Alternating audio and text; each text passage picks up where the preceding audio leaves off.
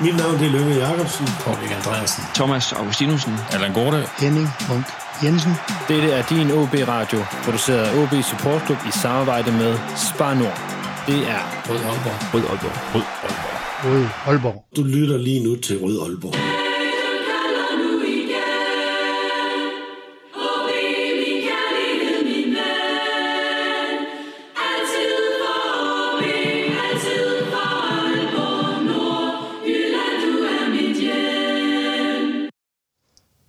Velkommen til den udgave af Rød Aalborg, en podcast om OB, produceret af OB Support Club i samarbejde med Spar Nord og alle jer, der støtter os på tier.dk. Mit navn det er Lasse Hegnet, og velkommen til. Øhm, I dag der har vi en lidt blandet start 11. Øh, vi sidder igen i København, men vi har øh, et rent nordjysk panel, som altid. Vi har, øh, det er igen mig og to Vellenborg. Jeg ved ikke, hvorfor jeg altid udtager Vellenborg til det her udsendelse, men det er sådan, det, det, er sådan, det går. Så øh, øh, journalist på, på nordjysk, Kasper Ørkild, du er i hovedstaden. Velkommen til. Man må gøre et eller andet, for det er ikke bare københavner, du sender ind i det her panel, kan jeg høre. Altså, det er en skændsel. Det har kun været én udsendelse, vi har haft København derinde. Så Ja. er det sådan, vil, vil, du, vil du sige til din, til din medpanelist, at han er københavner? Vil du virkelig det? Ja, han bor i København, ikke? Jo, det, Åh, men fra Frederikshavn og Aalborg. ja, det, det er ikke sådan med. Øhm, den anden, det er, anden panelist, det er Thomas Nygaard, bestyrelsesmedlem i OB Sport Club København. Velkommen til dig, Thomas. Du er, du er debutant. Øhm, hvad kan vi vente for dig i debuten her? Ja, med et eller andet øh, sundt niveau midt imellem øh, øh, nørderi, før de mediano og debattidens raseri, vil jeg sige. Øh, der ligger meget, meget på sin måde ved, at der kommer en retning efter nogle øh, lidt mixede år. Øh, så jeg er egentlig meget øh, positiv omkring alle de nye ting, der sker, men øh, også kritisk overfor alt det, der er sket ind, indtil da. Det lyder spændende. Det skal vi, øh, det skal vi prøve lige at hvad hedder det, dykke ned i, tror jeg. Øh, Du er som sagt bestyrelsesmedlem i AC København, en forening, som vi kommer til at dykke lidt mere ned i en senere udsendelse her i løbet af, af i år. Men vil du, vil, du, vil du fortælle lidt om AC København, inden vi, vi lige rykker videre? Fordi det er jo sådan øh, lillebroren, øh, eller måske i virkeligheden det der øh, børnefonden-barn, man har uden for Nordjylland, eller hvad man siger, er det ikke det? Det kan man sige. Øh, jamen, vi er et fællesskab for OB-fans i København, øh, og vi er en underafdeling i AC, som sagt, og har eksisteret siden 97, øh, hvor vi blev stiftet, øh, indkaldt til en, til en generalforsamling gennem tipsbladet, øh, med teksten ud af skabet med høj cigarføring. Og der er vores øh, maskot, cigarmand, han er kommet der. Og han, Øh, han findes simpelthen stadigvæk, ja. fortalte du mig jo så, inden, øh, inden vi gik på her. Han, øh, den originale cigarmand simpelthen. Ja, han findes, men øh, han lugter vist lidt af øl og har det ikke så godt efterhånden. Men øh, er han, bare- er, han er derude til festlige lejligheder. Jeg er bare ret imponeret over, at han stadigvæk findes, fordi jeg mener, det er Theodor, der blev bortført ude på Brøndby Stadion en gang. Er det ikke rigtigt? Jo, det har jeg også set noget med onsite en gang. Så, men cigarmanden, han har aldrig været bortført. Øh, ikke jeg ved af. øh, yes, og ellers så kan man jo sige, det er jo fedt at se kampene sammen end på sofaen derhjemme. Og jamen, jeg har prøvet ja, at se København og se kamp sammen med 150 mennesker til pokalfinale. Og jeg har også prøvet at sidde til en flad mandagskamp, øh, to mand øh, mod Silkeborg. Hvor, Øh. øh, hvor er det sådan, hvis man nu øh, lytter med, og, og, så er, ligesom jeg er, er nylig tilflyttet, og faktisk ikke rigtig ved, hvor, det, hvor jeg ser København holder til hende. Jamen, de sidste par år har vi holdt til på Pop og Sport, øh, Vestervoldgade, lige ved Rådhuspladsen, øh, som vi har et rigtig godt samarbejde med. Og det gode ved dem, det er, at vi kan se alle kampene. Vi har prøvet andre steder, hvor vi har været nedprioriteret, og så har vi prøvet steder, hvor vi ikke kunne se mandagskampene for eksempel. Men øh, på Pop og Sport har vi egentlig kunne se alle de kampe, øh, som det nu har været muligt at se på grund af corona. Og ellers så tager vi ud på stadion, så i lokalområdet, øh, når vi må. Og vi plejer også at have busture, men det vil være alt for lang tid siden, vi har været i Aarhus for eksempel. Når, du- når du siger lokalområdet, så er jeg lige lidt nysgerrig på, hvad er det? Er det sådan hele Sjælland, eller hele København, eller er der, er der, er der, er der forskel ja. eller lighed mellem de to? Nej, altså nu, nu er man jo nordjyd, så det er jo hele, det er jo, det er jo hele Sjælland. Godt så. Øh, og ellers så, hvis jeg lige skal komme med en breaking, så har vi faktisk lige fået AC-alen til salg i Superbrusen ude på Christianshavn. Det er jo øh, pudsigt, du siger det, fordi AC-alen står jo faktisk øh, i glas her lige foran os. Så jeg synes, vi lige skal tage en tår af den, så smage på den, inden vi går øh, sådan ægte i gang med, øh, med udsendelsen. Så skål, og, øh, og velkommen til, til denne udgave, og til pa- Skål. panelet som debut til dig, Thomas. Tak. På den anden side af midtbanen, eller i hvert fald midteraksen her på bordet, der, der er du, Kasper. Du er en lidt mere rutineret type i podcasten her. Hvad, hvilken præstation har du tænkt dig at levere i dag? Jeg ved ikke, hvad jeg plejer at levere, men øh, det bliver jo også jævnt, tænker jeg. Sådan ikke helt, ikke helt rasende, men heller ikke, øh, heller, heller ikke helt, helt venligt. Det går, det går an på, hvor meget jeg får det øl her. Ja, der, er, det er selvfølgelig rigtigt. Men Så, så det, I åbenbart kan forvente jer derude, det er en ret jævn podcast, så må jeg jo Ja. så øh, håbe, at jeg leverer Det er virkelig nordjysk. Det, det er jeg rigtig glad for at sidde her midt i København og sige. det er det. Men nu er vi jo nordjyder, så, så, så det jævne, det er jo godt. Ja, det må vi jo gå ud fra. Det er fint nok. ja, det, det bliver okay, øh, som man siger. Men øh, ja, øh, hvis vi lige bliver ved den der øh, CL, faktisk, Thomas, øh, ledende spørgsmål. Kan du overhovedet lide den? Ja, det kan jeg godt. Ja. Det er en øh, lidt mørk øl. Øh, meget ale-agtig. Øh, synes jeg, de har ramt meget godt. Så hvis man er til ale, så er det, så er det faktisk en, du godt vil købe. Helt klart. Det, Også, også hvis du kommer ind på sådan en rigtig fancy Københavns ølbar, hvor, hvor der stod en eller anden gut med, et, med sådan et ret trimmet uh, talibanerfuldskæg og for, ville fortælle dig om humleprocesser og sådan noget. Helt klart. Altså, det er øh, min, min, min holdning, når jeg er på de ølbar, det er, at jeg skal prøve noget af det hele. Så, Yes. det er så fint. Så det, den er hermed givet videre. Det var Superbrusen på, på Christianshavn, man kunne købe den i. Ja, og så kommer den vist også på Godthåbsvej, tror jeg det var. Sådan. Altid. Man kan også bestille den i AC's shop, hvis man skulle have lyst til det. Hvad med i, øh, hvad med i Nordjylland? Er det noget, I interesserer jer for? Sådan i forhold til at købe den der? Hvis, Jeg der, ved- hvis der var nogen af lytterne, der boede øh, uden for København også. Jeg vil jo bare sige, at man kan købe ned i uh, fanklubben og på AC's shop. Og så får man jo også i øvrigt en rigtig god lejlighed, når man skal ned og hente den, at man kan komme ned og så se vores rigtig fine fanlokaler, som uh, Michael Mielsen han har brugt rigtig meget energi på at sætte i stand. Der er faktisk ret mange fede ting dernede, hvis man uh, tilfældigvis lige får svunget sig forbi kælderen på Herluf Troldskade. Det ved du faktisk godt, Kasper. Den- Nej, jeg har gået, jeg har gået kigget på nogle holdfotos dernede fra tid til anden. Det ser ret godt ud, gør det ikke det? Godt. Ja, men jeg tror med, med den præsentation på, på plads, så er vi vist ved at være klar til at starte udsendelsen, og det gør vi som sædvanligt med OB Fanfaren.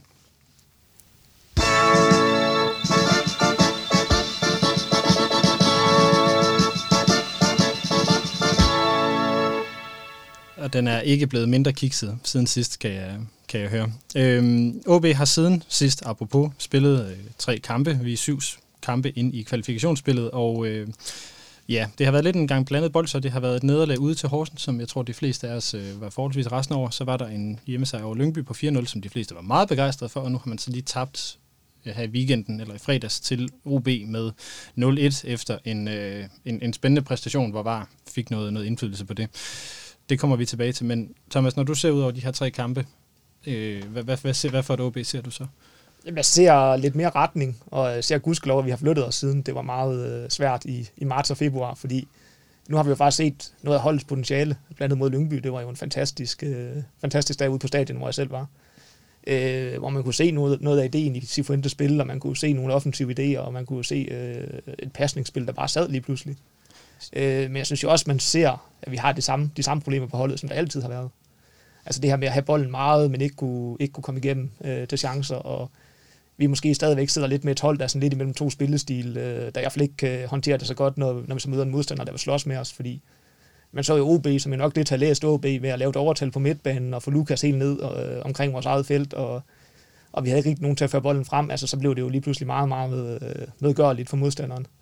Så vi er uhyggeligt gode, når de andre vil spille fodbold med os, men vi er så også uhyggeligt dårlige, når de andre de vil slås med os.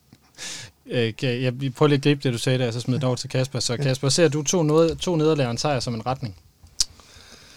Nej, men i nuancerne kan jeg godt se et eller andet. Altså, øh, den der Lyngby-kamp, det er jo... Øh, jeg skrev det også i en kommentar på Nordjyske på dagen, øh, hvor jeg også... Øh, jeg fik også noget hug for at være lidt for positiv. Det må man heller ikke som nordjyd. Men, øh, men det stemte meget godt overens med det, som Martin Cifuentes, Cifuentes han snakker om. Og nu har jeg jo øh, interviewet ham en del gange efterhånden, og, og vi har også stået i foråret og været sygt kritiske over for øh, sin spillestilen og hvilken retning det gik. Og, og det jeg så der, det passede bare rigtig godt overens med det, han taler om, og sådan hans forhold til fodbold i forhold til, hvad der var under Jakob Friis og Ferrer.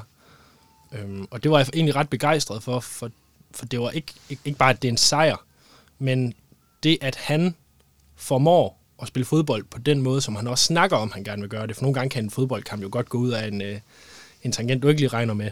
Øh, så, så der kunne jeg egentlig der kunne, jeg, der, der kunne jeg ligesom genkende noget af det, og der, der er også momenter i, i O- de to OB-kampe, som, hvor jeg kan se noget. Så, så jeg er begyndt at blive sådan lidt mere fortrøstningsfuld på OB's vegne, og, øh, og jeg er ret sikker på, at han arbejder hen imod noget nu. Nu så de fleste nok også det Lukas Andersen-interview, der var på tv, øh, hvor, han, øh, hvor han bare gav Cifuentes lidt op, og det også... Nej, det var vist ikke bare lidt op. Det var utrolig meget, Ja. øh, synes jeg, han var ude og, og, og rose ham. Det er dejligt at se, vil jeg så øvrigt lige sige, at, at øh, efter der har været rygter om øh, det ene og det andet øh, ballade øh, og lidt Ja, der urolighed har derude. været, når man har, når man har gået rundt derude, og når man står til en træning og, og fornemmer lidt, så har der jo været lidt den der, jeg har lidt opgivende på at, på, at der kom noget nyt ind, fordi han er virkelig kommet meget nyt træningsmæssigt, øh, som han måske også rullet lidt tilbage på, og så er de kommet noget nærmere det, som de er vant til, men hvor han stadig kan gå sin egen vej på noget, ikke? Så, øh, så virker det til, at, øh, at stemningen lidt er vendt, for, øh, for den, den var en lille smule presset derude på et tidspunkt, men altså, når det ikke går så godt i kampene, og man ikke spiller så godt, og du er tryg ved noget, så kan jeg jo godt forstå det. Men det virker til, at de er, de er ved at forene sig på noget, øh, Sifuentes og spillertruppen, og og det kan man så ikke helt se slå igennem i OB-kampen, men, men der var rigtig meget positivt i den Lyngby-kamp, udover bare resultatet. I sidder begge to og taler om, om retning i, i, og, og nogle nuancer. Thomas, øh, vil du prøve at sætte lidt ord på, hvor, hvor er det sådan helt konkret, du kan se den her udvikling henne? Jamen, jeg synes lige, hvis man kunne se et, et helt andet pasningsspil mod Lyngby. Altså, Christoffer Pallesen kunne pludselig spille fodbold for pokker. Øh, og jeg synes jo også, man ser en spiller som Tim Pritsch flytte, og jamen selv Magnus Christensen er jo lige pludselig blevet en, meget mere en terrier inde på midtbanen, og jeg synes, man ser et offensivt koncept, der i hvert fald hænger sammen i nogle kampe, men man ser jo så også, at der mangler en plan B, og det er jo det, der skal bygges på, i forhold til, hvad, hvad gør vi så, når de andre, de ikke bare lærer at spille, øh, eller ikke bare vil spille med os. Kasper, du, øh, du talte om for nogle udsendelser siden, øh, det her med at arbejde i små rum ja. som noget af det, han har arbejdet med derude. Øh, hvordan har du kunne se det? Nu ved jeg godt, at Lønby-kampen jo sikkert bliver sådan vores prime eksempel på det, men, men har du også kunne se det i nogle af de andre kampe, at, at det, det stadigvæk er der, eller hvad er det, du ser? Jeg synes jo lidt, OB de lukker ned for det. Ja. Øh, for, øh, for den måde, som de ligesom, øh, de ligesom hårde ved, o, ved OB på, det, det gør, at, øh, at de kan ikke komme ud på samme måde, OB. Altså det, det handler jo dybest set om, hvis, hvis man skal kode det lidt ned, jeg tror, jeg sagde det på den måde sidste også, det her, det her med at arbejde i små rum for at skabe større rum andre steder på banen. Ja. Så, øh, så kan sådan en som, som Lukas Andersen, han er jo god til at arbejde i små rum, kan skabe et uh, stort rum til en, uh, til en Markus Hansbo ude på venstre siden. Så begynder det at se interessant ud, og det var sådan noget, der fungerede i, i Lyngby-kampen. Men, men OB, de havde vist taget lidt ved lære af den første kamp mellem de to hold, hvor at her i... Ja, 3-2-sejren tilbage i april. Hvor, at, hvor der var lidt af det fra OB's side, men heller ikke så meget, som vi så i Lyngby-kampen. Der tror jeg, der tror jeg alligevel, at de har, de har set med på, øh, på, hvad der skete på hjemmebane der mod Lyngby. Du sagde, hvad hedder det tidligere, Thomas, at øh, Hemmingsen måske havde læst OB lidt. Var det netop på, på noget af det her med spillet i, i de små rum? Ja, det tænker jeg jo, fordi øh, vi, vi stiller med tre på midtbanen, de stiller med fire i en diamant. Så, så på den måde, så har de jo egentlig allerede overtallet der. Og det er jo ikke så farligt for dem at, give os, at tage det overtal der, fordi vi spiller med wingbacks, så vi har jo ikke to kanter, der, eller to, to på siderne, der kommer med deres wingback. Så på den måde er det jo lidt gratis for OB at lave, lave, lave med deres formation for, for at ramme vores. Og det mm. fandt vi jo bare aldrig rigtigt et modtræk imod. Men det, det er jo også meget typisk OB, at man aldrig finder det der modtræk. Altså det synes jeg også var en ting under fris, at man, man var enormt godt sat op til kampene, men når der så skete nogle taktiske ændringer, så evnede man ikke at svare igen.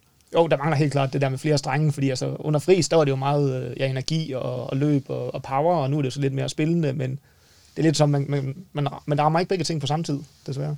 Jeg tror jo sådan en som øh, Pedro Ferrer, han kunne have taget nogle gode kampe i den OB-kamp der, i forhold til, altså Magnus Christensen er, er min foretrukne efterhånden i forhold til, at du gerne vil skabe noget dynamik og noget godt spil på banen og sådan noget. Øh, men lige præcis i den der kamp, der havde Pedro jo stået helt anderledes i, i de her intense kampe på midtbanen. Så har man manglet ham i virkeligheden, fordi at, at nu har han også fået en del kritik for at være faldet i niveau, øh, Fedetta. Men, men er han, er de der, øh, hvad kan vi sige, nu, nu kaldte du det de der mere slåskampe, er, er de mere, øh, har de været mere vigtige på det seneste? Det er jo vigtigt i OB-kampen, men i Lyngby-kampen, der går det jo fint uden. Mm. Men det, der er det jo ikke hans spidskompetencer, man, man, man kører i, i og med, at der blev spillet godt udenom Lyngby, og igen ud af de her små rum. Så, øh, så det er mere sådan OB-kampen. Når, når kampene får det præg, så er det, jo, så er det jo ham, der står øverst på listen i forhold til, hvem du vil have inde i uh, maskinrummet, vil jeg mene. Fordi det er jo også en anden ting, vi sådan ligesom har, har set på. Nu er Lukas jo heldigvis kommet tilbage, og, og sidst der talte vi jo i, i, den, i, i det her program, der talte vi også om udsend, eller hvad hedder det, om hvilke kæder, der begynder at ligge fast. Og hvis vi nu taler øh, lidt om det, øh, Kasper, nu bliver den lige over dig. Har du set en, nogle kæder, der er begyndt at se mere faste ud? Altså, at der er en mere sådan foretrukken startelver, end, end der har været før med Sifuentes, hvor det jo virkelig har været, ja, jeg vil gerne sige Tom her nu, som han på Hjellerup Marked han har kørt.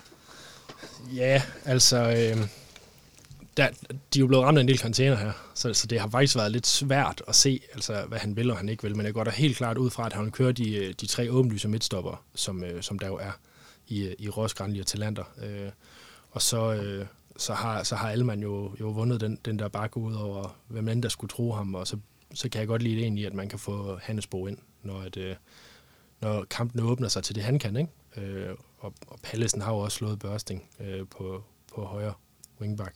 eller bak nogle gange, afhængig af, hvordan de spiller, ikke? Øh, så så, så den, den står rimelig klart. Øh, så er det lidt mere... Øh, så er det lidt mere op øh, foran. Jeg, jeg vil jo også stadig, jeg vil jo også mene, den centrale midtbane, den, øh, den har de jo kørt øh, sådan rimelig, øh, rimelig standard efter, efter Lukas kom ind. Så, øh, så, efter han er kommet ind, så vil jeg jo mene, at den, den er klar på, øh, på Magnus og, og for som, og så Lukas op som, som den der en 8. Øh, han flagrer over lidt, kan man sige. Ja, men, men han ligger der, og han ligger ikke på den der venstre kant, hvor vi har set ham øh, tidligere. Så der begynder det mere at være, være i angrebet, at, øh, at der bliver skiftet en del ud, og det har jeg det egentlig okay med. Øh, for jeg synes, der er nogle... Nu kom Thomas fint ind på det i forhold til, at man nogle gange mangler nogle... Øh, og du kom ind på det i forhold til, at man mangler noget at, at spille på, når kampene de ændrer, de ændrer det forløb, som man regner med, eller, eller det, som man gerne vil have. Ikke? Og der synes jeg jo egentlig, at man har en rigtig fin palette af offensive spillere nu, der kan nogle vidt forskellige ting. Så der synes jeg, det er okay, øh, at der egentlig bliver ændret en del. Jeg synes, det var mere kritisabelt, da det var de, i de to første kæder, at, øh, at der blev skiftet voldsomt fra kamp til kamp. Mm. Er det det samme, du ser, Thomas, at man er begyndt at have en, en reel startelver nu? Ja, det begynder jo at ligne, øh, at nu er det 3-5-2, og med, med Lukas som 10, og det synes jeg pynter. Øh, og vi skal finde ud af, hvem skal så være de startende hvad skal vi sige, angrebsspillere. Men altså, det er så også der, jeg ser en mangel, fordi jeg synes jo for eksempel mod OB, jamen, altså, der er jo ikke nogen, der løber foran boldholderen og løber i dybden, så der er jo ikke nogen...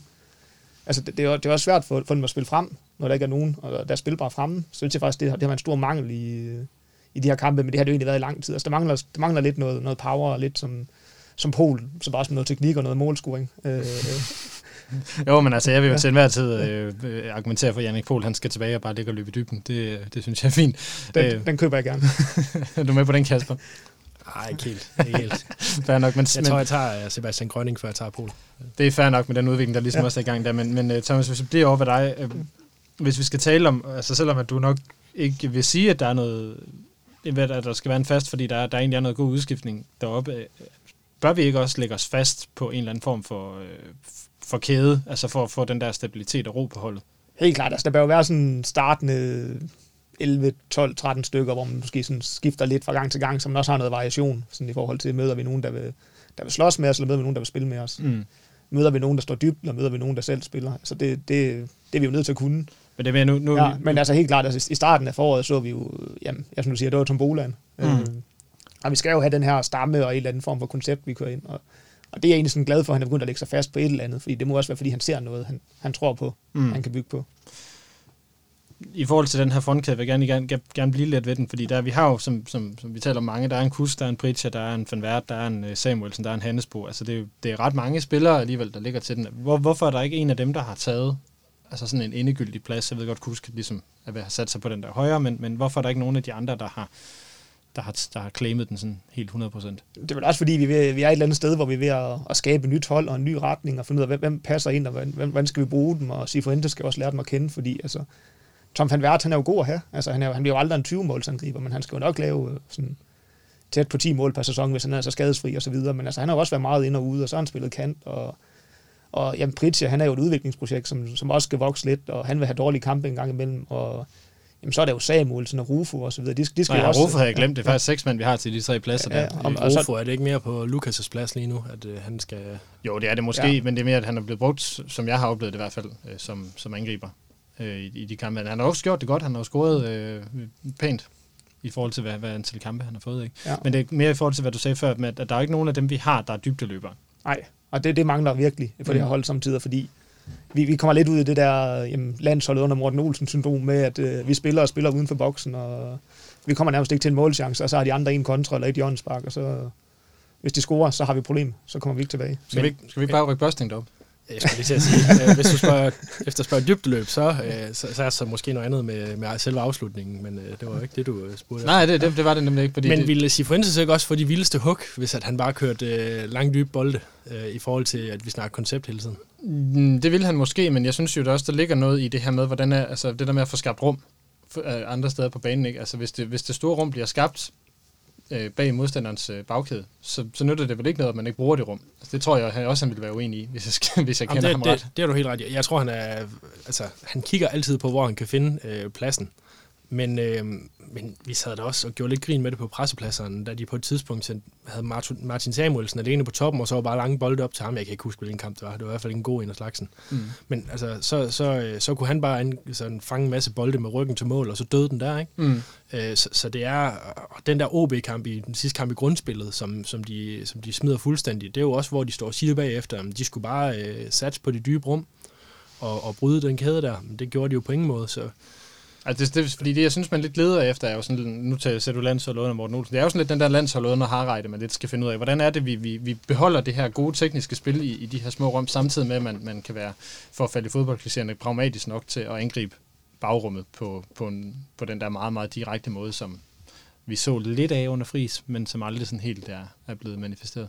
Altså, man har jo nogle, øh, man har nogle gode, til, gode spillere til at gøre det, men, men jeg ser det mere, at det er, at det er, det er ude på de wingbacks der, at man skal skabe øh, de dybe løb. Øh, sådan en som, når Hannesbo, han, øh, han er derinde, og han er jo en rigtig god joker også med, ind, når der er 20 minutter igen, og du måske skal gøre noget andet i kampen end, end Alman. Alman er jo virkelig, virkelig god bak, om han er wingback eller bak, men, men Hannesbo kan jo, kan jo noget helt andet, og så begynder de defensive pligter ligesom at blive fordelt anderledes. Og der synes jeg, han er super interessant, og, øh, og Pallesen kan jo egentlig også godt komme ned i det dybe rum der. Det er jo bare det der med, om han ikke lige skal ramme første mand. Altså hvis han, hvis han slipper fri i det, så synes jeg jo egentlig også, der er noget potentiale. Så det er mere der, hvor jeg synes, det begynder at se interessant ud i forhold til at skabe plads. For så skaber du også plads inden foran feltet, hvor Lukas typisk er hjemme. Ikke? Så, øh, så det er der, hvor jeg synes, det har set mest interessant ud. Jeg synes ikke, det har været, øh, når du bare øh, fyrer den op på Samuelsen, der har den med ryggen til mål. Øh, og sådan en som, som Tim Prisha, der har jo været et par sådan halvlange bolde til ham, som han har været god på, men Og det var, han er ikke hurtig. nej, det er han ikke, men han, han kan ligesom afvise dem, der er på, der, der er på kroppen af ham, men, øh, men det er mere hans, hans placeringsevne og koldblodighed, jeg synes, øh, sådan begynder at vise sig som hans stærke sider. Ja, som, som vi særligt fik set her i, i OB-kampen i øvrigt. Hvis vi lige skifter lidt emne fra det her med, med, med spillet, og så taler om, om øh, den måde, tingene ligesom foregår på omkring klubben, øh, og den måde, vi, vi måske uden for, for banen har talt om tingene. Thomas, efter den her Horsens-kamp, øh, der, øh, der var der jo... At jeg, jeg så mange øh, væssede høtyve og lærer og fakler, der, der blev tændt der. Var du også øh, klar til det? Nej, altså fordi det er jo lidt, øh, vi er jo i en proces, og jeg synes jo nok, vi burde præstere bedre i sådan en kamp. Øh, men jeg er også med på, at vi har en ny træner og nogle nye idéer og nogle, nogle, nogle nye ting, der skal komme til at lykkes, og han skal finde ud af, hvordan vi skal spille sådan nogle kampe her. Altså jeg vil sige, jamen jeg er skeptisk, hvis det er det samme næste gang, vi møder Horsens. Det, fordi jeg synes efterhånden, vi skal begynde at kunne se, okay, hvad gør vi så, når vi møder de her, de, de her modstandere? Som Men nu var det jo så anden gang, vi mødte Horsens i det Ja. her forår og tabt. Men man kan jo sige, at i den, i den, der var sådan en stor forskel på holdet i de to kampe, og nu virker det jo som, at vi egentlig har sat os fast på en opstilling. Og så skal vi jo så finde ud af, hvordan vi gør det med, med den stamme her øh, i de her kampe. Nu kommer det til at lyde, som om vi leder efter undskyldninger i det, Ja. ja. men, men øh, Kasper, er det ikke også sådan, at man bare har nogle nemesis-hold i en liga? Altså, AB, de har det jo historisk, nu siger jeg historisk, i hvert fald al den tid, jeg kan huske, har de jo haft det svært med hold, der gerne, øh, der, der gerne står lidt tilbage og, og venter på mulighederne. De vil jo gerne spille med nogle hold, der også gerne vil spille. Altså, der er Lyngby-kampen et fint eksempel på, at øh, Lyngby vil jo gerne spille, men, øh, men formåede det ikke rigtigt på dagen. Så kan, så kan AB virkelig sætte sig på kampen, og det er også derfor, at vi tit ser nogle, især faktisk nogle rigtig gode indsatser mod hold som, øh, som Brøndby og, og, og FC København, og i hvert fald nogle gode kampe. Øh, typisk er de jo bedre end AB til det, som AB gerne vil lige nu, ikke? Øh, men, men der ser man mere et aftryk, øh, og det, øh, det ser man på ingen måde i de her Horsens kampe, fordi de, de får dræbt kampen på en måde, som, som vi har set i flere år, at de kan gøre. Synes du også, at man skulle have... At, at, synes du, det var rigtigt, at man væssede nogle høtyre, høtyve og ler på, på det tidspunkt? Altså ba- baseret på indsatsen. Ja, jeg, jeg synes, det er fint, der kommer en reaktion, øh, men, øh, men det der med at snakke om trænerfyringer øh, efter øh, så få måneder, jeg synes, det er, jeg synes, det er meget unuanceret. Øh, og jeg er helt sikker på, at øh, selvom, at, øh, selvom AB de ikke havde været i spidsen af, af det der nedrykningsspil nu, og, og kunne gå efter den der latterlige Europaplads, øh, der, der er blevet placeret på den måde, så... Øh, Det er vel ikke så latterligt, hvis man får den. Så, så bliver det en lang snak. Men, øh, Jeg vil da jeg, er gerne nok, i jeg, er nok, jeg er nok af den øh, holdning, at man skal kunne kvalificere sig til top 6, hvis man skal i Europa. Men, Det, det er jeg ikke uenig i. Altså, jeg hader strukturen, men, men, men, men hvis OB kan Ej, få det er en mere Europa, strukturen, jeg er ude efter. men hvis OB kan få en Europacup-plads, så siger jeg da ja tak, uanset Ja, hvor det meget jeg. syvende Det- plads vi, det tror vi jeg får da. den på. Det tror jeg, at alle hold i nedrykningsgruppen vil gøre. Mm. Men, øh, Men altså, så, så tror jeg ikke på, at han, han var råd. Øh, der, der er en tro på ham, og øh, han har nogle, nogle grundlæggende tanker, der ligesom der spænder overens med den måde, som, som AB som organisation gerne vil spille på. Der er jo nogle tanker, der går helt op øh, fra bestyrelsen og ned igennem øh, Inger André Olsen og ned til, til Søren Krog og, og trænerne, ikke? Som, som Sifuentes passer godt ind på, så ansvaret ligger lige så meget ved, ved hele, hele klubben, for det er jo ikke bare ham, der er kommet ind og, og lige pludselig har hævet noget op af værktøjskassen, som alle er overrasket over. Det vidste de jo godt, at det er det, øh, Martin Sifuentes han vil. I forhold til det her med, med øh, høtyvene og lærerne og sådan noget, øh, Thomas, øh, da man så slår Lyngby på den måde, man vinder, altså øh, Lyngbys træner var ude at sige, at, at øh, OB's præstation var den bedste, han havde set fra noget hold i Superligaen. Øh, I hvert fald, hvad Lyngby havde mødt øh, i indeværende sæson. Giver det så også noget ro på, eller, eller er det, er, var det simpelthen så godt, at man godt kan se gennem fingre med, med de der svipser? Altså, det giver noget ro på, fordi man får jo en, en følelse af, okay, de kan godt. Øh, der er faktisk noget, der virker. Der, der er en, en gameplan, der kan foldes ud og blive rigtig, rigtig god. Men altså, det, det overskygger jo ikke fuldstændig, at der har været så dårlige præstationer. Og der har været en del af dem. Det, det gør det ikke. Men det trækker jo voldsomt op i forhold til, at man måske ellers synes, ellers havde det jo nok været højtyve efter OB-kampen. Ja, det er jo det, med, fordi det bliver så sådan noget til at spørge, bliver, det er ikke fordi Cifuentes bliver reddet af var, men, men bliver det mindre slemt for ham, fordi der kommer den her kendelse til sidst? Det gør det jo nok et eller andet sted, fordi altså, det er jo også en del af charmen med fodbold, det der en gang imellem, så tager man et røvheldigt point, og så er vi videre. Øh, og det, det skete jo så ikke, øh, selvom vi jo burde have haft det. Mm. Hvordan oplevede du det, Kasper, altså i forhold til, hvor, hvor, hvor stemningen den ligesom, øh, eller rejseriet blev rettet hen? Ja, du har, du har helt ret i, at det får noget fokus, ikke? Øh, var. Men altså, øh, jeg, jeg sad nu nok lidt mere med det nuancerede og tænkte, at øh, vi har set den før. Der var de der to, øh, to øh, mål, der blev øh, kendt offside øh, ved, af OB-målene. Nej, øh, undskyld, øh, straffesparkene, der blev brændt. Øh, hvor, hvor, hvor man sad og jokede med, at øh, det var, det var gentleman-arbejde, fordi at, øh, der skulle ikke skulle være straffespark der. Så der, der var lidt af det, fordi jeg, jeg synes, det var fuldt fortjent, at OB vinder den kamp. Øh, Det er rigtigt nok, det Thomas siger, at nogle gange så er et, øh, et enkelt ufortjent point, det er også charme ved fodbold. Øh, Men altså, tab, taber du med, med et mål til OB, det skal jo aldrig nogensinde skabe øh, sådan kaotiske øh, ryster. Øh, i- Så Jeg er synes lige jo nødt til at gøre opmærksom på, at OB har været et af ligaens dårligste faste hold de sidste mange, mange år. Altså, et af ligaens dårligste faste hold, hvordan, det vil jeg gerne høre, hvordan Altså du det er den, den faste 10. plads. Ja, jeg synes stadig, at OB de har noget andet, end, end hvis vi skal sammenligne med de der... Nu siger Thomas det også, at, øh, at, at Lyngby-sejren for eksempel, det trækker lidt op. Jeg tror, jeg skrev i Nordjyske, at der går en, øh, en Lyngby-sejr på et, øh, et Horsens-nederlag, så der skulle et par stykker til, for det gik op. Ikke? Øh, der synes jeg slet ikke, at tabe til OB'er på samme måde. For, for jeg synes alligevel, der er noget klasse på det hold, og jeg synes, den måde, som de vinder på, er helt fint. De pacificerer OB, som, som ikke helt har, har fundet det, som de vil endnu, og som, øh, som, som stadig leder efter det, det, som vi så i Lyngby-kampen. Ikke? Så når vi, øh, når vi nu kigger igen på det her lidt, lidt, lidt, lidt samlede både forløb, øh, køber I så det argument, nu kigger jeg over på dig, Thomas, at, at øh, vi ser en udvikling på baggrund af, at OB spiller mod dårligere hold, end man, end man kunne have gjort. Det tror jeg ikke nødvendigvis. Det, det handler også om tid, men selvfølgelig er det, er det nok på nogle punkter lettere, øh, når man også møder Lyngby, der spiller fodbold. Og, men så vil jeg sige, at så vil vi møde Horsens, som vi slet ikke kunne spille mod. Det er det dårligste hold. Så, så vi kan jo ikke bare sige det, fordi det er mod dårlige hold. Og omvendt så så vi jo egentlig gode præstationer i Elitas i Fuentes kom mod FCK og Brøndby, så jeg tror mere, det er tid, vi skal, end, end bare det, om det er gode eller dårlige hold. Et, øh, et andet spørgsmål, jeg sidder og undrer mig, eller sådan, jeg ved ikke, om det er en tendens, der er lidt er under opstilling, men af de syv kampe, der har været i kvalifikationsspillet, der har OB spillet fire på udebane, der er det blevet til to nederlag og to uafgjort, og på hjemmebane, der har vi vundet alt. Øh, er der en grund til det?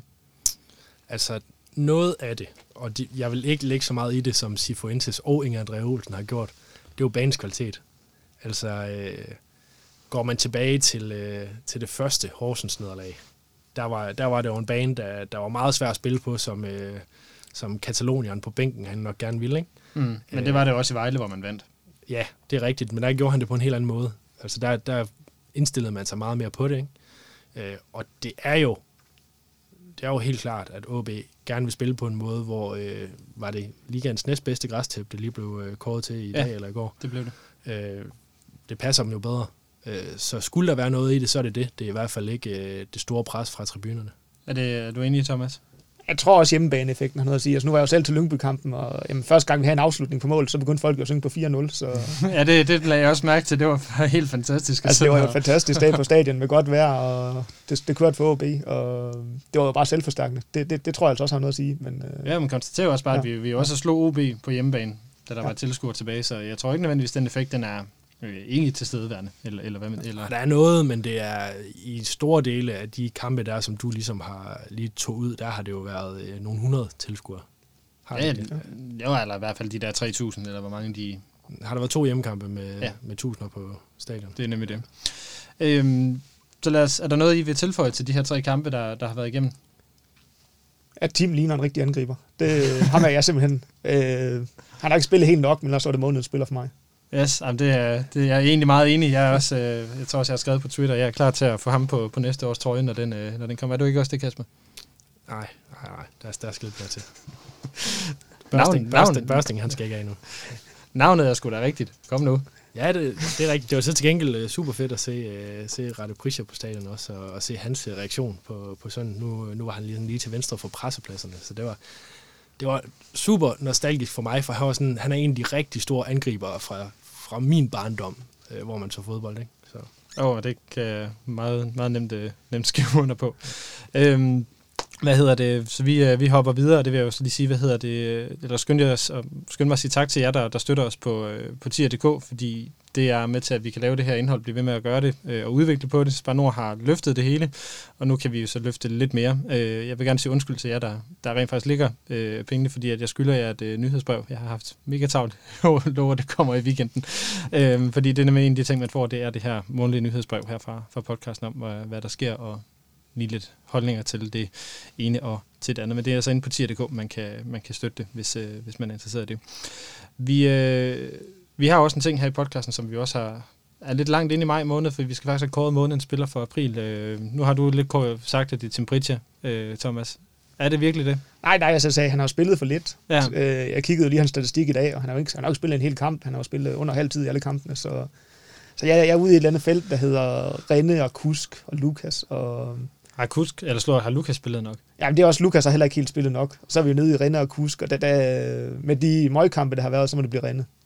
Det bliver Rene. Hvad, hvad har du øh, derovre? Hvis, øh, kan du huske din karakterbog i hovedet? Øh, ja, ja, det kan jeg nok godt, hvis jeg, sådan, øh, hvis jeg grænsker lidt. Men øh, jeg tror altså, jeg vil pege på Tom van Wert. Jeg synes, han har, øh, jeg synes, han har været super stabil, og øh, han, hans niveau i Lyngby-kampen for eksempel var, øh, var, var super, super godt. Og han har, han har trods alt spillet lidt mere en Prisha for eksempel, og jeg synes egentlig ikke, at jeg synes ikke, at Tom van Wert han har været en del af de dårlige tendenser, man har set igennem april. Altså, så vil jeg jo øh, gerne øh, bare kåre øh, vinderen. Jeg øh, tillader mig ikke rigtig at have en holdning øh, i den her omgang, men det er Jakob Rinde, der igen har, øh, har vundet månedens spiller, så han er øh, indtil videre den, den førende af de her fire kåringer, vi har lavet, der har han taget de, de sidste to. Har han også, øh, altså, en ting er jo, at han har været månedens spiller to gange i træk, men, men er han også sådan holdets bedste spiller i øjeblikket? Han er i hvert fald den, der performer mest stabilt på et højt niveau. Øh, man kan sige, altså der er jo andre, der har potentiale til at være det også, øh, men enten så er de jo skadet, eller så har de været skadet, eller også så rammer de det ikke helt. Eller spiller ikke, ja. som, som du siger. Er du enig, Kasper? Ja, det synes jeg. Han viser, han, han har jo nok været top lidt i forhold til, jeg synes jo aldrig, det har været helt dårligt med René, fordi noget af det, som han virkelig har, i hvert fald, at det jeg kan mindes i OB, det er jo et sindssygt højt bundniveau. Jeg kan ikke finde en, en angriber, der er lige så højt et bundniveau i, i OB i tiden, sådan i Superliga-tiden.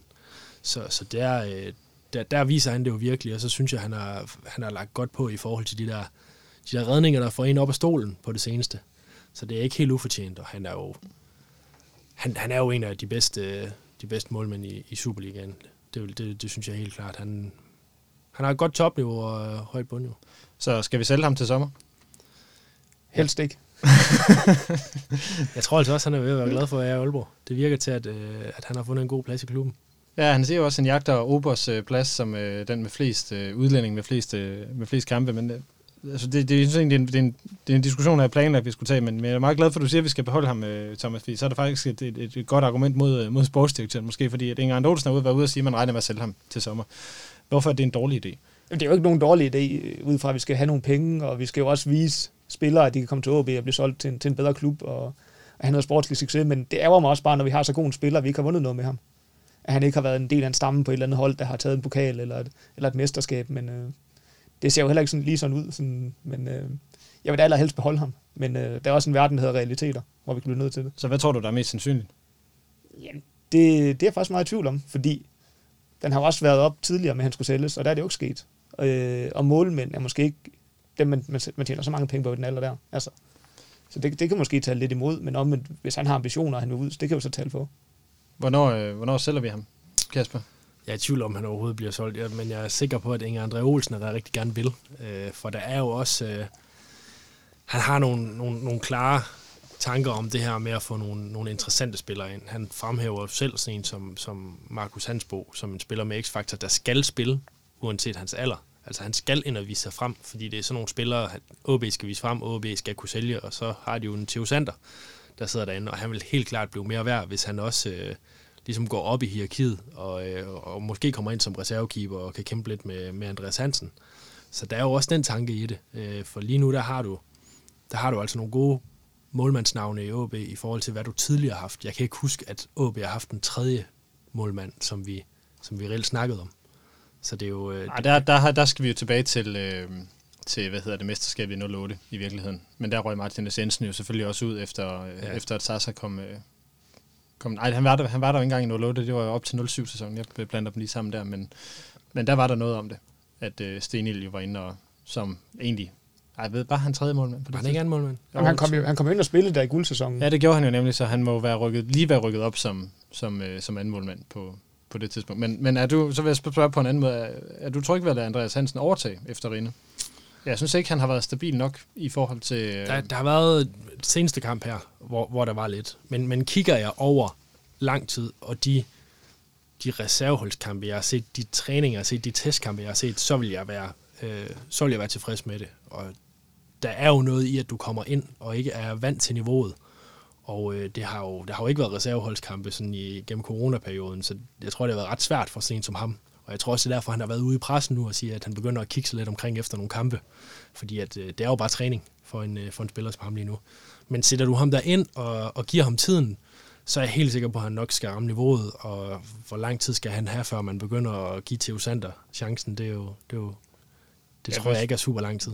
Nej, det er jo, det er jo, det er jo grund, grund til at spørge jo også lidt med tanke på det, øh, bliver det et ledende spørgsmål, Thomas, men kan du, så, kan du se en løsning, hvor man så øh, skyder Andreas Hansen afsted, og så beholder Rinde for at skyde ham af om, om et par år, og så netop få Theo Sander ind? Ja, det, det, det gav jo god mening, og det, det er nok sådan sportsligt det fedeste, vi kunne gøre. Eller Hansen er jo en solid målmand, men, men i forhold til at kunne få talent på banen, og få ham bygget op, og få ham ind og stå på førsteholdet, og blive en af de her, der sådan kan være med til at, ligesom at sige, der er noget i det her Nordkraften. Det er altså, fordi vi laver nogle rigtig gode spillere. Det vil da være det aller, aller fedeste. Så uanset hvad, så vil du også sige, at, at vi skal have en målmand ud til sommer for at få Theo Sander ind? Ja, du lægger det, i ord i munden på det, det ved jeg godt. Men... Jamen, det, det, det kan nok blive svært at komme udenom. Øh, men jeg kender ikke Theo Sander. Altså, jeg, jeg ved ikke, om han er klar til at være anden målmand. Øh, altså, der er, jo, der er jo ingen tvivl om hans talent, når så store klubber efter ham. Og, og han er, det er jo nærmest det mest hypede talent, vi har haft siden Lukas, vel? Så, så på den måde må der jo være noget om snakken, men jeg, kender ham ikke nok til at sige, at han kan være en målmand. Jeg vil sige, den seneste, der måske har været lige så hype, det er måske Jacob Barrett, men det er også alligevel ved at være en 10 år siden, at, øh, at der var snak om ham. Hvad tænker du, Kasper? Du har, du har interviewet ham og set ham lidt mere. Det går lidt an på, øh, hvor varm den er i forhold til, til Juventus blandt andet. Der er også andre klubber, der kigger på ham. Øh, så det er jo sådan noget, man som sportschef skal sidde og vurdere. For det nytter jo ikke noget at skibe øh, Andreas Hansen eller øh, Jakob Rinde afsted med henblik på at få ham op og være tættere på Superliga-truppen, hvis at, øh, han godt kan se, at han kan skibe sig sted, inden han skal have Superliga-kampe. Og der er også, der er også snak ud i OB om, om, hvorvidt han når at spille Superliga der. Altså det er jo det er ikke alle, der regner med det. Så, så det er jo i forhold til det, øh, man skal kigge. Men der, er jo, der vil jo også være den, at han er, han er et salgsobjekt nu, så vil han altså også være der om et eller to år. Og hvad gør man så, hvis du, øh, hvis du har skibet den ene målmand afsted? Så, øh, så der er mange, der er mange overvejelser i det. Øh, jeg tror bare, øh, jeg tror ikke, at både Andreas Hansen og Jakob Rine og Theo Sander er der efter sommerferien. Så der er en af dem, der ryger? Det tror jeg. Lige nu der gætter jeg på Andreas Hansen. Spændende. Øh, vil også spørge, Thomas, hvor vigtigt vil det være, altså nu, nu tænker jeg mest på den her øh, forståelse, vi som ligesom kan få af, at det er en OB-spiller, øh, der kommer op og kommer afsted. Altså hvor vigtigt er det egentlig for os som, som fans, at, at uh, Theo Sander han får spilminutter, inden han bliver solgt? Det, jeg synes, det er meget vigtigt. Altså, OB dyrker det der med naboens søn, og de, jeg synes også, de har dyrket det for meget i forhold til, at der skal også være et niveau, der følger med. Du skal, du skal ikke bare politisk prioriteres i klubben, fordi du, fordi du er født nord for Limfjorden. Altså. Men Syd for det, Limfjorden. Ja, eller syd for Limfjorden. øh, men altså, jeg synes, det, det er vigtigt, at vi får de her succeshistorier. Det, det, er- det er vigtigt, at de store talenter, de kommer til at spille på første holdet og shine for os, fordi det er jo også noget af klubbens selvforståelse, og noget af vores selvforståelse som fans, at vi laver altså også rigtig gode spillere selv, der kan gå ind og være med på det danske landshold og være profiler i Superligaen osv. Fordi er det ikke også en af grundene til, at, at Lukas jo kommer tilbage, er jo fordi han når for spilminutter, inden han ryger til Ajax, tænker jeg. Fordi, Ja. fordi Jakob Barrett kom jo ikke tilbage, øh, fordi han, jeg ved ikke, om det var, fordi han, han blev solgt til Juventus, før han fik Superliga-minutter, men, men, Ej, altså, men, det- men det- man tænker jo ikke på ham som, som OB-spiller, det er jo mere det, jeg mener. Nej, det gør man jo ikke, men som man kan også sige for Barrett, altså OB har jo ikke, har jo ikke nogen penge, da han, kom, der skal, han, da han skulle ud af Juve, og, altså, og der var jo alle mand, der spillede hele tiden, så det var måske heller ikke så, så åbenlyst af andre grunde, at han skulle tilbage til OB, men jeg Nej, tror, men, men, tror, men, det- men tænkte heller ikke over det. nej, nej, nej, det er rigtigt. Det, han var lidt glemt. Ja, det er det, det, Ja. det, er det jeg mener, at, at det, det, det, det er der en risiko for, at man bliver, hvis man bliver solgt uden at få, øh, Ja. få, få Superliga-minutter, tænker jeg, eller hvad? Jeg tror, det giver et eller andet øh, i forhold til din, øh, til din opvækst som fodboldspiller, hvor du, øh, hvor du sætter dine første øh, seniorminutter, og især, især på højeste hylde. Ikke? Altså, og der, øh, der giver der helt sikkert øh, Lukas Andersen noget, at han når at ikke bare starte på Superliga-holdet, men slå igennem på Superliga-holdet, før at han ligesom ryger til Ajax. Og hvor at, øh, altså, den oplevelse har Barrett jo ikke på samme måde. Han har jo han har rendt rundt ude på Hornevej primært, ikke? Øh, så jeg tror, det gør en forskel, men alligevel, så, øh, så tvivler jeg også lidt på... Altså det, det, går, det går an på, hvordan, hvordan spillernes forhold er til OB, og der er jo nogen, der har et, øh, et udpræget øh, stærkt forhold til OB, og der er nogen, hvor det er lidt mere anonymt. Og, øh, og Barretts virker lidt mere anonymt i forhold til de udtalelser, man har set. Nu har jeg aldrig snakket med ham selv, men om de har noget med, med minutter at gøre, eller om det måske bare er... Det kan være, at han, er, han har en stærk tilknytning til hvilken som, hvilken som helst nordisk klub, han kommer fra, som er stærkere end OB. Det har vi jo set med andre, andre spillere, der mm er røget fra OB til AGF for eksempel. Ja, men det ved jeg, det er en helt anden, øh, helt anden historie, som øh, vi ikke behøver at åbne her i, i studiet. Jeg bare konstatere, at han i hvert fald øh, ikke er blevet mobbet ud af OB, og måske heller ikke er blevet mobbet. Øh, måske bliver han mobbet i AGF, det er der ikke nogen, der ved. Skal måske lidt ikke der. Nå, i forhold til spillere, som måske ellers skal være i, øh, i, i klubben, eller ikke skal være der, øh, hun talte vi om Tom van Wert, som en spiller, der har spillet sig øh, ind på, på holdet igen. Har han også spillet sig tilbage til, til, til kontraktforhandlingerne? Ja, det vil, jeg, det vil jeg mene, at han har i hvert fald åbnet for den. Så er spørgsmålet, hvor meget han kan få. Mm. Jeg kunne godt forestille mig, at sådan en som uh, Tom van Wert gerne vil have noget sikkerhed nu med hans alder. Altså, uh, Ja, og barn på vej, og så videre. ja, og han, det virker der til, nu ved jeg ikke, øh, i forhold til hans, uh, hans kæreste der og sådan noget med, uh, med den civile status og, og at være i Danmark, men det virker til, at han er, han er rigtig glad for at være her. Han er faldet godt til. Han passer rigtig godt ind til klubben, det har vi snakket om flere gange, ja. også i forhold til, at han er en god, god ambassadør. Så på den måde går det jo to veje. Altså det, som ligesom skiller ham fra en kontraktforlængelse, det er jo nok tanken om, at øh, OB de skal øh, have spillere, som kan sælges. Og øh, skriver man med Tom van Wert, så er der jo, så er der jo ingen tvivl om, at man ikke at, at man sælger jo ikke ham. Nej, men, det, det, men, men øh, skal vi ikke også have, altså, nu, jeg har haft den diskussion rigtig mange gange efterhånden, men skal vi ikke også have kulturbær i, i, i, i truppen? Jo, det skal vi jo helt klart. Øh, og der er han i hvert fald godt bud, også fordi vi har jo ikke så mange, øh, så mange nordjyder. Nej, øh, der er tilbage. Nej. Altså, det er jo, det er jo Jacob Allmann, og, og hvem vil, hvem, kan vi begynde at pege på en børsting? Måske. Han er ja, vel- Så er der en talenter selvfølgelig ikke, men, men øh, kan vi så pege på sådan reelt set, og det, det er lidt hårdt over for måske Lukas og Kus, men kan vi reelt set pege på andre end, end, end Allmann og talenter i forhold til sådan at have den, den ægte, der sådan fagner det hele?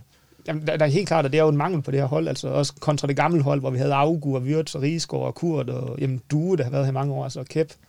Øh, og det har, sådan en stamme har vi jo slet ikke, og det, det tror jeg altså også har manglet i det her i forhold til, at holdet ikke har fungeret så godt de sidste par år.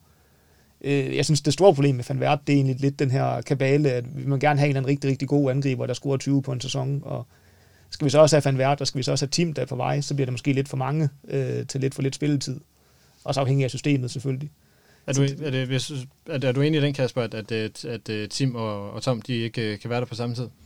Det synes jeg jo egentlig godt, de kan. Især med, øh, med den kurve, Tim Prischer har lige nu, den, den alder, hvad han lige blevet 19 år. Ja. Altså jeg synes jo stadig, der, der er en sæson, hvor man ikke nødvendigvis skal starte ham ind i hver kamp. Og, øh, og falder han i niveau, så er det fint at have et alternativ. Altså, det er ikke fordi, jeg mener, at, øh, at, at Tom van Wert skal være et alternativ til Prisha. Men jeg tror alligevel, at han skal, han skal ligesom dække det hul, der er, når du har en, en 19-årig angriber som, øh, som nok fremtidsperspektivet. Ikke? Og så øh, det der med at, at have en angriber og score 20 mål, altså øh, det vil alle Superliga-klubber jo, og mange af dem har der været i OB over, over de sidste 20 år. Det, Ah, der har været flere, du lige tænker. Øh, ej, de har nok ramt 17, eller noget af den stil med af mål, men, øh, men vi har da haft nogle stykker, vil jeg da våge påstå. Ja, men altså, jeg tror så, hvis du kigger på Tom van Værts øh, gennemsnit i forhold til sæsonerne, så, øh, så er han jo uhyre stabil, øh, hvor det tidligere har været nogen, der brænder igennem. Så ved jeg godt, Simon Bremer, han øh, har haft en god sæson med mange mål, men så har der jo også været sæsoner, hvor der har været et, et par stykker kun, ikke? Øh, så, så altså, han er jo, øh, du, du ved, hvad du får fra Tom van Vært, og det synes jeg egentlig også i, i det store billede, at han har givet. Det er jo også fordi, at jeg, jeg, jeg rigtig, altså, rigtig godt kan lide Tom som, som ambassadør og, og den type, han er. Men er det ikke også bedre at have en spiller, hvor man ved, at siger god for otte mål? Han skal nok ramme det igen i år, er jeg ret sikker på med, med de kampe, der er, selvom der kun er tre kampe tilbage. Jeg er sikker på, at en anden Superliga, en anden Superliga-klub nok skulle tage ham ind øh, på baggrund af, af det mål han har i hvert fald. Mm. Jamen helt klart, han er jo han er rigtig god at have, sådan en mand. Altså det, det er mere spørgsmål om kabalen og hvordan man sætter holdet sammen, fordi hvis man siger, at vi bare har de penge, vi skal have, og og der ikke er nogen problemer der, så, så er det jo bare manden, vi skal, så, så skal vi jo bare forlænge. Så er det jo en no-brainer. Mm. Hvordan øh, er der andre spillere, som øh, nu har vi talt om Rinde, der måske er ved at spille sig varmt til, til salg, eller andre, der, der har spillet sig derhen, som vi ser det? Altså, så skulle det jo måske være noget forsum ud fra, han jo, jeg synes egentlig ikke, han har spillet stabilt godt, men han har jo vist noget topniveau, han har jo vist noget, noget målfarlighed, og det er ikke en spiller, jeg vil af med, men jeg kan også godt se, at det er en spiller, der måske er svær for til at passe ind på holdet.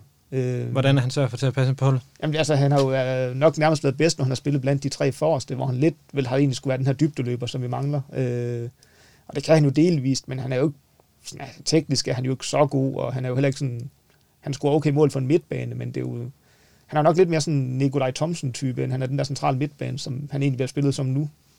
Øh, så på den måde, selvom det ikke er en spiller, jeg egentlig har lyst til at miste, så, kunne det måske give mening i forhold til, hvordan man bygger holdet op, og man måske vil have en anden type midtbanespiller, der, der passer lidt bedre til at ligge som en de to bag ved Lukas.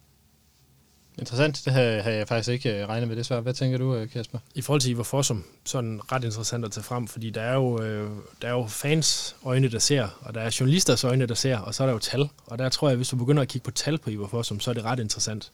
Hvis du ser på, hvor mange kilometer løber hver kamp, hvis du ser på... Øh, hvor oh, mange, men det er jo ikke... Mange, det, det, er jo, det, altså ved, fodbold er jo ikke kun at løbe 14 kilometer. Jeg havde også tænkt mig at nævne andre ting. End okay, det er fint.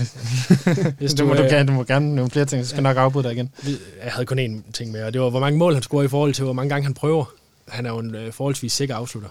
Øh, og så er der jo diskussionen om, øh, hvordan får man ham frem øh, til de afslutninger der. Det, er jo, det har jo nok ikke lige været på den måde, hvor han har været de seneste kampe, men alligevel føler jeg, at han, han bidrager med meget, selvom vi sidder og ser på ham som anonym. Jeg tror, hvis du begynder at, at stykke tallene sammen, så den computer, der også fandt øh, Pedro Ferrer og... Øh, og en Kada, øh, den kan nok også øh, få for sig ud til andre klubber, og det er ikke fordi, jeg prøver at sammenligne ham med de to. Øh, Ja, jeg sige, Kadar i hvert fald vil jeg ikke sige, for den, den, den, den, computer vil jeg altså helst ikke sidde og arbejde men, med. Men jeg siger bare, at, at tal i, i professionel fodbold bliver jo bare øh, mere og mere, og de bliver vigtigere og vigtigere, og, øh, og der tror jeg bare, at han, øh, han kommer altså med nogle gode statistikker fra banen, hvor vi måske ser ham som mere anonym.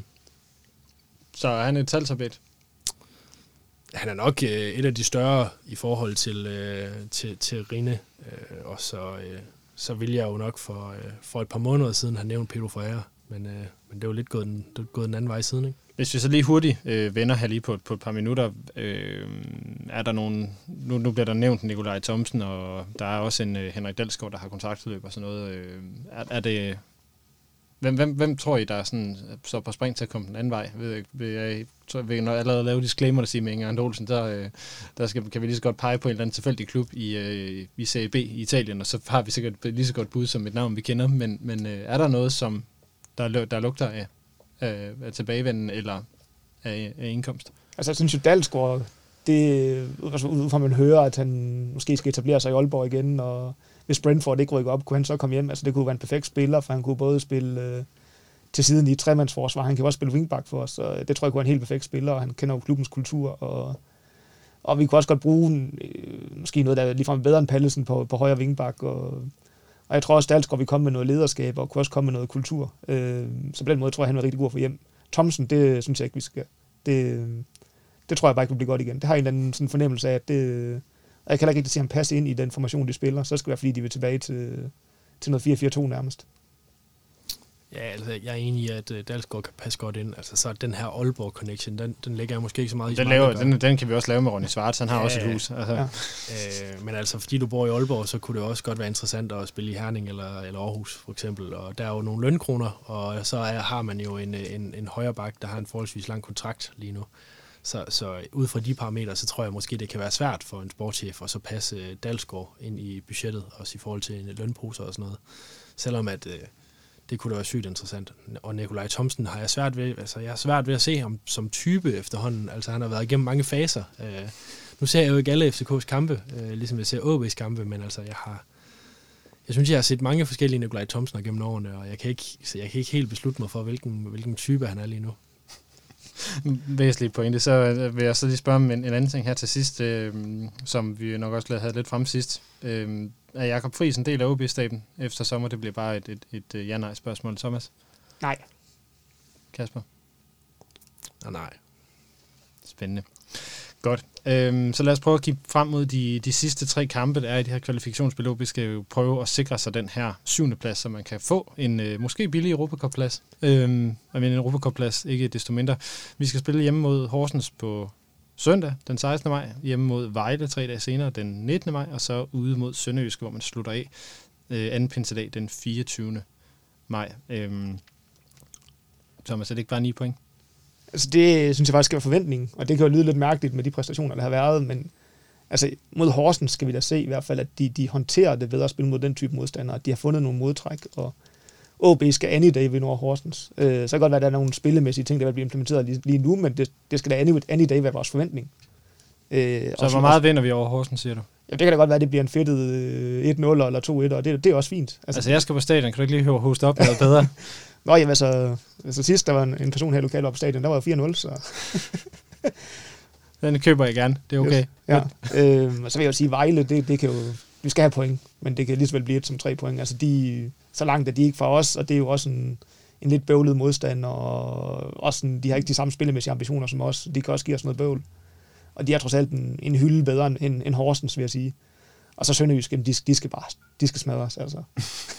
der, der er en kamp fra sidste forår, og vi ikke gider snakke mere om, der skal hævnes. Og så skal vi jo have den der syvende plads, så vi kan tage Europapladsen fra GF. Risikerer den ikke også at blive sådan en lille form for gruppefinal, den der sønderjyske kamp? Jo, det gør det jo. Altså, det, kan, det kan selvfølgelig være, at de vinder pokalfinalen, og så er de ligeglade. Men det, er jo, det, det, det kan vi ikke vide på forhånd. Øh, og vi synes bare, vi skal gå efter at vinde. Jeg tænkte, man skal til at holde med Randers. Ja, det er forfærdeligt. Hvad tænker du om øh, de her tre kommende kampe, Kasper? Er det også øh, 9 point, du ser for dig? Altså, øh, ville det ikke være klassisk, hvis at, øh, der røg 6 point ind på kontoen, og så smed man den mod øh, Sønderjyske, så når det hele det, øh, det var ude på, på et bræt? Jo. I den grad. det ville det alt for meget.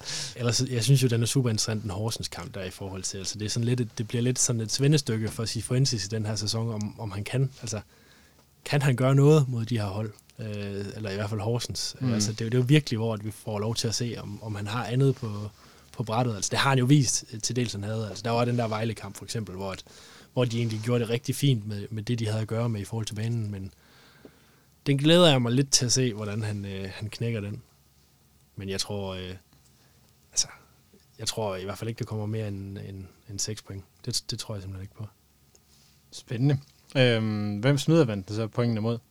Jamen, jeg tror, to sejre nu, og så smider de den fuld, fuldstændig. øh, De taber sutten mod, mod Sønderjyske i sådan, øh, sådan en grad som den sidste øh, grundspilskamp mod OB. Det, det, det tror jeg altså... Hvis vi tager det sidste... Øh, jamen, jeg ved ikke, man, man kan gå lang tid tilbage. Så hver gang der har været noget på spil i OB, så er det gået galt. Så må det ikke det går galt nu også. Men, men det kan også være sådan et klassisk OB, og så slår vi Horsens, så dummer vi os mod Vejle, og det hele er ude af vores hænder lige pludselig, og så vinder vi 5-0 i Haderslev i sidste runde, hvor vi ikke kan bruge til noget som helst. Ja, det vil, være, det vil dele med også være, være, øh, være u- ualmindeligt klassisk, hvis det Ej, det, den er, hvis der ikke er noget på spil, så skal de nok øh, slå Sønderjyske. Det, øh, Men jeg vil vil lige smide en, en, øh, en, en, en ting mere ind i forhold til, hvad der sådan er, er, er klassisk. Hvis vi ser på Sifuentes nu, han har spillet 16 kampe. Det er fem sejre, fem uafgjort og seks nederlag. Og det, er sådan, det har fulgtes meget sådan konsekvent ad med, at det sådan, ja, sådan har været trip trap træsko. Så først det ene, så det andet, så det tredje. Øhm, så ser vi i virkeligheden ikke bare ind i... Øh, ja, hvis vi, skal, hvis vi skal holde statistikken, så er det en sejr og en uafgjort og et nederlag. Jo, jeg, altså jeg skulle til at sige lige før fire point, hvor det ville, øh, ville gætte på. Men det er også, ja. det tror jeg bare, jeg gættede på de sidste, øh, de sidste fire gange, jeg har været herinde, og så skulle se tre kampe kamp frem, og det, det holder typisk. Øh. Ja, det gør det. Det gør det i hvert fald med, med, med pointgennemsnittet, og det er også mere, hvis vi lige sådan hurtigt skal vente igen, at, at det, øh, er det udviklingen nok i forhold til, at nu skal vi, kan, Men, vi, kan, vi, kan jeg lige tage Peter Brygman-masken på, og så sige indflyvningshøjde til næste sæson, ikke? Altså, er det, er det godt nok? Altså, der er jo... Øh, der er udvikling spillemæssigt, og så er der udvikling på, i forhold til point. Og, og der tror jeg bare, øh, jeg tror, jeg er pænt ligeglad med point i forhold til at afslutte den her sæson, og så ved jeg godt, der er den der øh, Europaplads at, at spille om, men øh, det ved jeg ikke. Den, den, den, den har jeg ikke så meget fokus på, som, øh, som spillerne også påstår, de har. Der kan jeg også godt være i tvivl om, hvor meget den egentlig lokker, øh, som, som de siger, den gør. De skal have et eller andet at se frem til. Øh, der, der er det mere vigtigt for mig, at, at man ser noget spillemæssigt, og så så har jeg det egentlig okay med, at vi ser noget fremgang, og det så bliver 1-1 mod Horsens, hvor de lige er uheldige til sidst, men vi alligevel kan sige, at vi så et eller andet. Øh, det har jeg i hvert fald nemmere ved at snakke ind i, end om, om vi skal tælle point efter tre kampe. Er du enig, Thomas? Jamen helt klart, jeg vil faktisk også hellere se en udvikling, øh, fordi vi har lidt tilbage, vi har lidt tilbage i den her sæson, og ja, altså, jo, jeg vil gerne i Europa, øh, jeg vil gerne Moldova, eller hvad det nu bliver, men, Men det, altså, det, det var sådan, sådan, som siger, indflyvningshøjde, og jeg synes også det der med sådan, de sidste fem år, som kigger på OB siden The Double, har det været meget med nogle ambitioner, man ikke har nået, og så har det været nogle kompromiser, og så har man skrabet en masse point sammen, men vi er rigtig kommet nogen vegne, og vi har sådan stået med de samme problemer osv., så, videre. så jeg, jeg vil egentlig også rigtig, rigtig gerne se, at man egentlig gør det lidt, lidt mere langsigtet, og der er en udvikling øh, frem mod næste sæson, og at øh, begynder at se mere materialisere sig i forhold til en spillestil, og at det begynder at se mere solidt ud. Det, men øh, ja, der kunne nok også komme en sur kommentar på Twitter, hvis vi nu øh, gør det helt forfærdeligt i en kamp eller to. er det ikke noget med at få kørt øh, Lukas Andersen godt ind, og nu kører noget Hiljemark ind, og, ja, ja. og så begynder du at have noget, der ligner øh, den, den startel, hvor man gerne vil have, og så, øh, så er der lige en sommerferie arbejde på, og så begynder det at sidde der til næste sæson. Er det ikke vigtigere, end at man får fire eller fem point? I de næste tre gange? Det, mm, det ved jeg ikke, hvis det igen er den der Europaplads, der er på spil. Jeg ved godt, at du sidder og negligerer den lidt derovre, men, men jeg, jeg synes altså ikke helt, det, det holder. Så vil jeg så gerne lige sende en kæmpe sviner afsted til, til strukturen, fordi vi jo har set et, et, et OB-hold, som jo har, det kommer til at lyde meget, meget, hvad hedder det, forurettet det her, det kan jeg godt høre allerede, men hvad hedder det, vi har set et OB-hold, som jo har, har spillet sig op på det seneste, så godt hvad det så har været mod, nogle, mod de her øh, bund 6, ikke? Men, men ikke desto mindre, så er det jo et OB-hold, som har spillet sig op. Og i forhold til, jeg ved godt, det er sikkert er ligegyldigt for spillerne, hvad de, om de ligger på en 8. plads, eller de ligger på en 5. plads, eller hvad det gør. Men når du kigger på, på statistikken og de point, som OB ender med at hente ind, så kommer vi til at se dårligere ud, end vi, end vi reelt set er. Og noget af alt den der ballade, vi ligesom også har set, har også handlet om den her pludselige nedrykningsfejl, eller alt muligt andet, der lige pludselig kommer i spil. Så jeg synes, strukturen er noget kæmpe lort for at få udviklet på, på klubben, eller på klubberne i Superligaen på en, på en stabil måde. Øh, er I enige i det, eller, eller skrider jeg bare random for åben mikrofon nu? Altså, jeg vil gerne have en god gammeldags liga. Alt det her med slutspil, det, det er slet ikke mig. Altså, det er blevet bedre. Nu var det ikke alt det der hokus pokus i bunden, men uh, giv mig en god gammeldags liga. Det, det er det, jeg skal bede om. Så er det, men, er det... men jeg synes jo så, når, når, når det nu er her, synes jeg faktisk, det, det er en kærkommen lejlighed til at så sådan, måske kulturelt i klubben og sige, jo, vi går sgu efter det øh, og ligesom også lære at have noget på spil og gå efter det, fordi det, det har de jo haft svært ved de andre år. Så vi skal da bruge lejligheden, til, og vi skal bruge muligheden, synes jeg. Det, det synes jeg, klubben skal, men jeg synes, det er en åndssvær struktur. Ja, men Kasper, ja. hvornår kommer vi tilbage til en 33 eller til en 33 runders uh, liga, der bare går lige ud? Jeg tror, sgu, jeg tror, jeg, det tror, det går mange år, inden vi gør. Det, som jeg synes var det fedeste, da strukturen kom, det var faktisk de her knald i bunden. Det var i hvert fald øh, nogle af de bedste, bedste fodboldkampe, jeg har set i forhold til intensitet og spænding og sådan noget. Hvor jeg derimod synes, det er helt latterligt, men, at, men at, for... at nummer syv i ligaen skal have lov til at, at kæmpe for Europa. Altså, de burde jo bare i mange tilfælde være glade for at overleve. Altså. Men, men i forhold til, til stabilitet og udvikling af klubber og sådan noget, så er det, er det så... Nu, nu følger du holdet tæt, og nu sidder vi og taler om nuancer og sådan noget der. Hvis, hvis, øh, hvis man nu altså, var OB, så ville det her jo være et helvede, fordi man jo aldrig ville føle sig sikker. Du får ikke ro til at udvikle dig. Altså i forhold til, om der er de har knaldet faldkampe, eller mener du i forhold, I forhold til, til hvor, hvor, hvor tæt det kan blive, når du så lige pludselig bliver placeret i det her spil, hvor det er øh, tre kampe mod de to hold, der ligger til nedrykning. Men er det, ikke, er det ikke helt færdigt, at det bliver afgjort? Jeg kan godt lide, at det bliver afgjort mod de hold, som du kæmper med. Men er det ikke fair nok, at man bare møder alle, og så er det ligesom overstået frem for, at man skal ligge og så have et eller andet hundslag? Jo, men kan jeg ikke huske, hvor lever på steg det var? uden for toppen i, øh, i Superligaen. Den var også tit, altså, vi, den var da tit afgjort øh, med masser af kampe tilbage, hvem der rykker ned. Jo, men det, det gør det noget.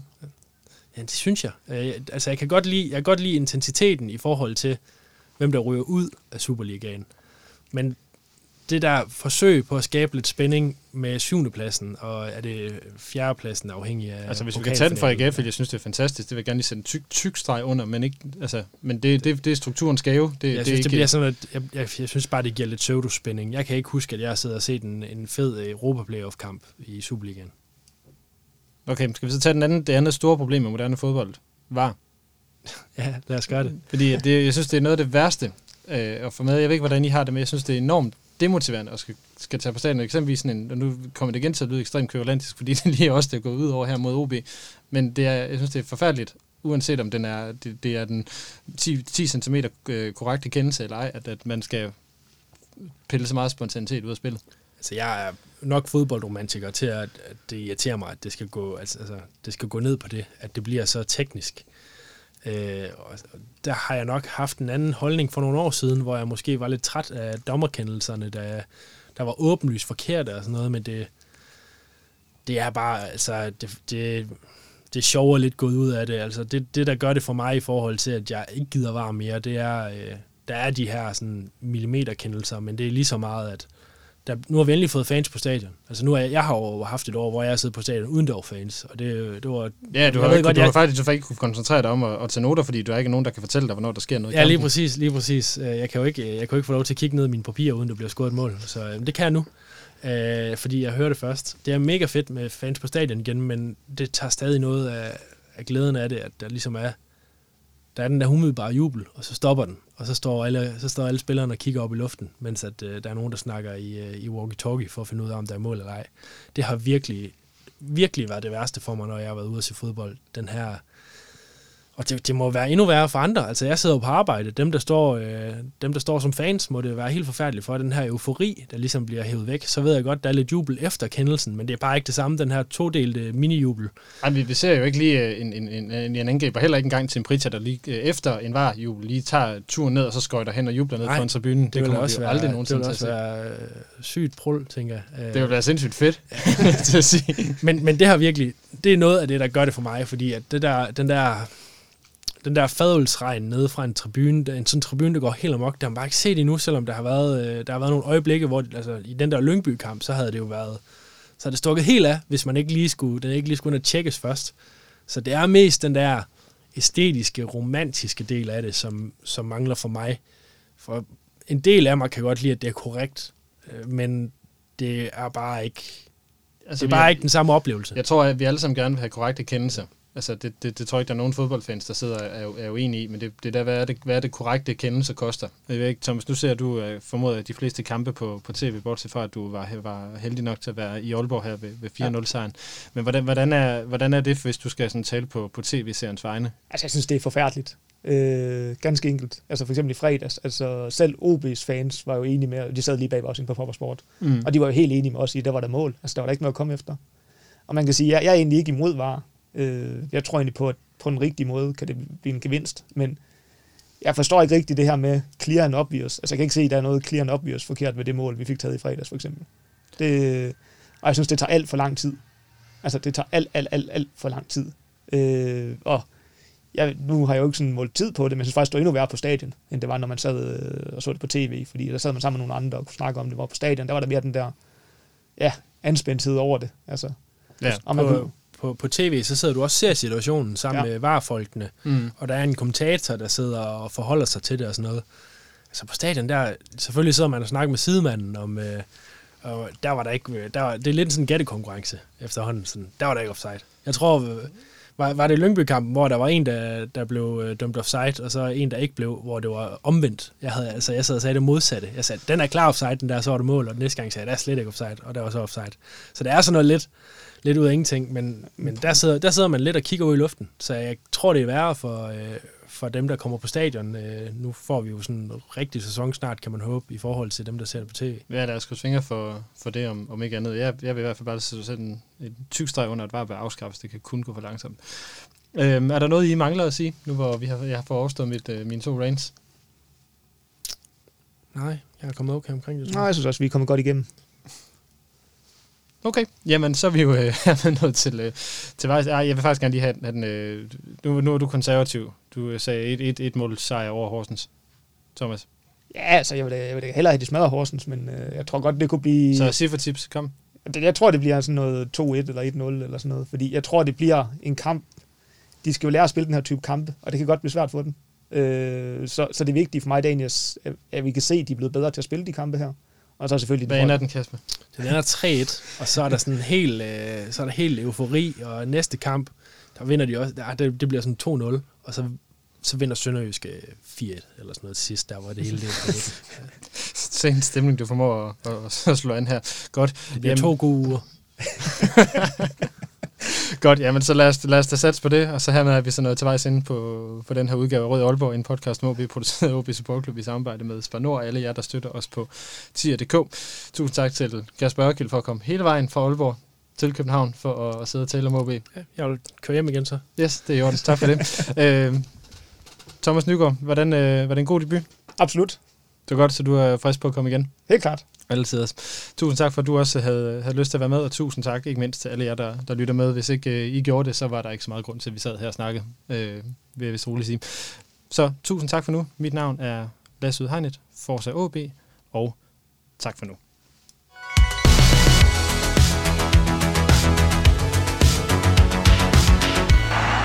Du har lyttet til Rød Aalborg, din podcast om OB, produceret af OB Support Club i samarbejde med Spar Nord. Det er din fanradio, hvor du får aktuelle holdninger til spillet på banen, Jamen, øh, det, er svært ikke at være imponeret over OB's øh, ihærdighed og forsøg på at gøre sig irrelevante, når vi når til slutspillet.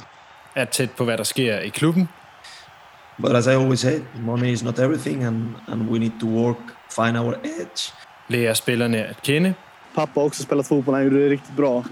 Och nu är, nu är det min tur att försöka göra det bra. Så, så, så kommer det vara. Folk kommer snacka om honom och allt sånt. Och jag gillar det. Det är väl kul att ha haft en pappa som har, gjort det så bra så att alla fortfarande snackar om honom. og høre historier fra klublegender som Lønge Jacobsen, Paul Andreasen. Thomas Augustinusen. Allan Gorte. Henning Munk Jensen. Det er din klub, din fanklub, din fanpodcast. Rød Aalborg. Rød Aalborg. Rød Aalborg. Rød Aalborg. du lytter lige nu til Rød Aalborg.